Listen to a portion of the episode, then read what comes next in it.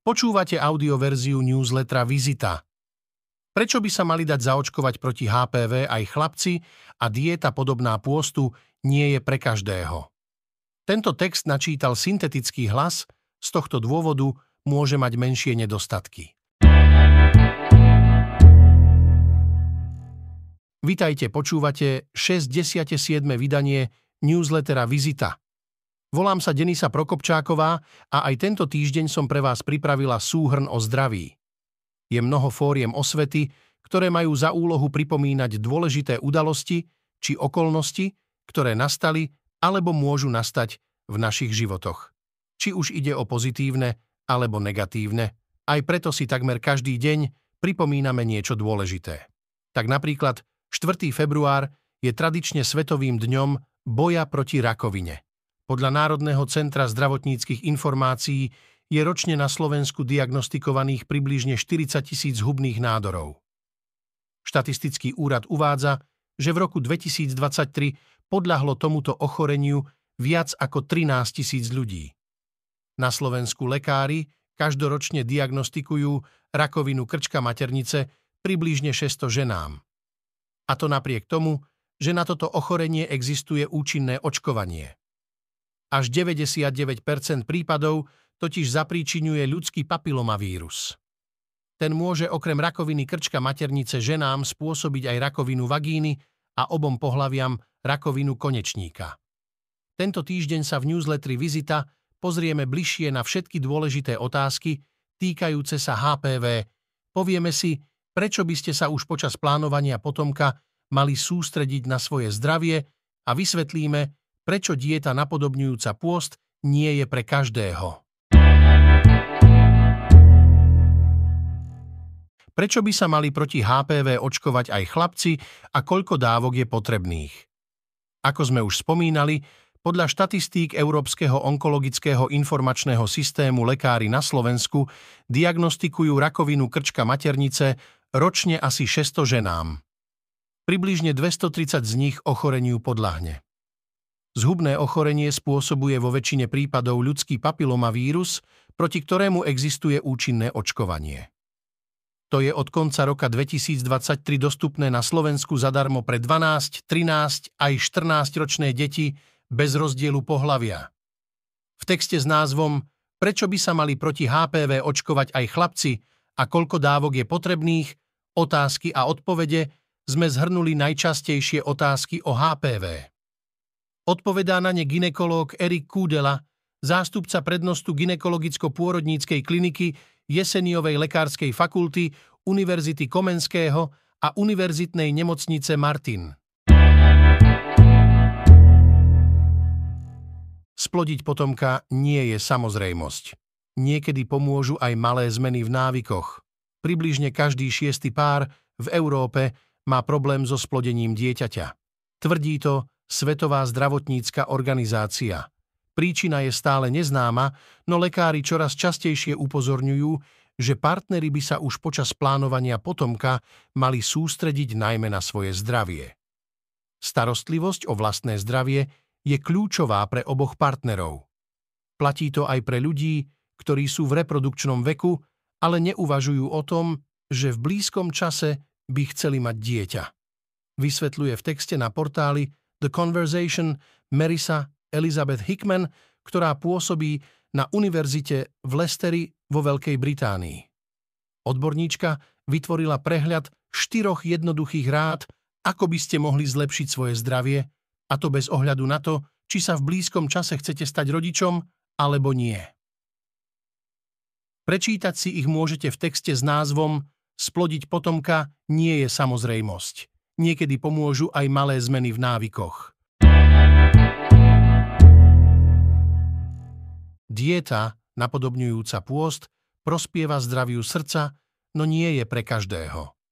Na ceste k zdravému srdcu a zníženiu rizika kardiovaskulárnych ochorení treba myslieť aj na to, čo, ako a koľko jeme.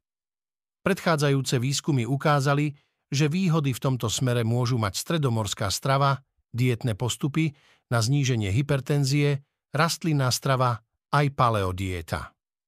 Štúdia vedcov z University of Southern California ukázala, že pomôcť by mohla aj dieta, ktorá napodobňuje pôst. Zistenia publikovali v časopise NPJ Metabolic Health and Disease. V štúdii porovnávajú jej účinnosť pri znižovaní rizika kardiovaskulárnych ochorení u dospelých s obezitou a hypertenziou so stredomorskou diétou. Tvrdia, že čiastočne preto, lebo väčšina ľudí má problém zmeniť jedálny lístok. 5 dieta, ktorá sa dodáva v škatulke ako liek, by mohla umožniť ľuďom, ktorí nechcú meniť jedálny lístok, mať prínosy zdravšej stravy aj v prípade, že ju budú dodržiavať menej ako raz za mesiac, povedal hlavný autor štúdie, biogerontológ a bunkový biológ Walter Longo z University of South California pre odborný portál Medical News Today. Je presvedčený, že 15 až 20 dní ročne by už mohlo mať značné výhody. Viac sa dozviete v texte kolegyne Mikaely Džomekovej s názvom Dieta napodobňujúca pôst prospieva zdraviu srdca, no nie je pre každého. Podcast Vizita. Hypochondry umierajú skôr a polárne tresky majú v sebe nezvyčajný proteín. Možno ste to už niekedy zažili. Prvý dojem môže byť veľmi klamlivý. A to napriek tomu, že sa zdá logický. Napríklad ľudská DNA neobsahuje len dôležité časti, v ktorých sa ukrýva kód na tvorbu jednotlivých proteínov, ale aj niečo, čo vedci dlho nazývali odpad z anglického junk DNA. Na prvý pohľad totiž tieto reťazce nemali žiadnu úlohu. Aspoň to si mysleli doposiaľ. Ukazuje sa však, že všetko môže byť inak. Výskumy tiež odhaľujú, že prvý dojem môže zavádzať aj pri hypochondroch. Mnohí si pri tomto slove predstavia ľudí, ktorí sa prehnane starajú o svoje zdravie a každý deň sedia v ambulantnej čakárni. No zo zistení švédskych vedcov vyplýva, že ľudia, ktorí trpia hypochondriou, majú tendenciu zomierať skôr. Pravidelne, raz za mesiac, sa vizita zmení. Odborné rozhovory vystrieda priateľská debata, budem sa v nej totiž rozprávať s biologičkou Simonou Schwarz, ktorú možno poznáte aj z podcastu Dve baby, aj o vede. Tento týždeň sa pozrú na záhadné úseky DNA aj nečakané zistenia o hypochondrii. Podcast Zoom vedci zisťovali, či je možná alergia na alkohol, začervenanie tváre, kýchanie, vyrážky Bežné prejavy alergie sa môžu objaviť hocikedy a u niektorých ľudí aj po pití alkoholu. Znamená to však, že máte na alkohol alergiu a ako to vlastne celé funguje. Tento týždeň sa v podcaste Zoom pozrieme na alergiu na alkohol, dozvieme sa niečo o záhadných sibírskych kráteroch a spoločne preskúmame, či sú užitočné rôzne fitness náramky. Odporúčanie Julia. Julia Child bola americká kuchárka, ktorá propagovala francúzsku kuchyňu. Populárna je najmä jej kniha Umenie francúzskej kuchyne a v USA bola veľmi známa najmä vďaka svojej televíznej show.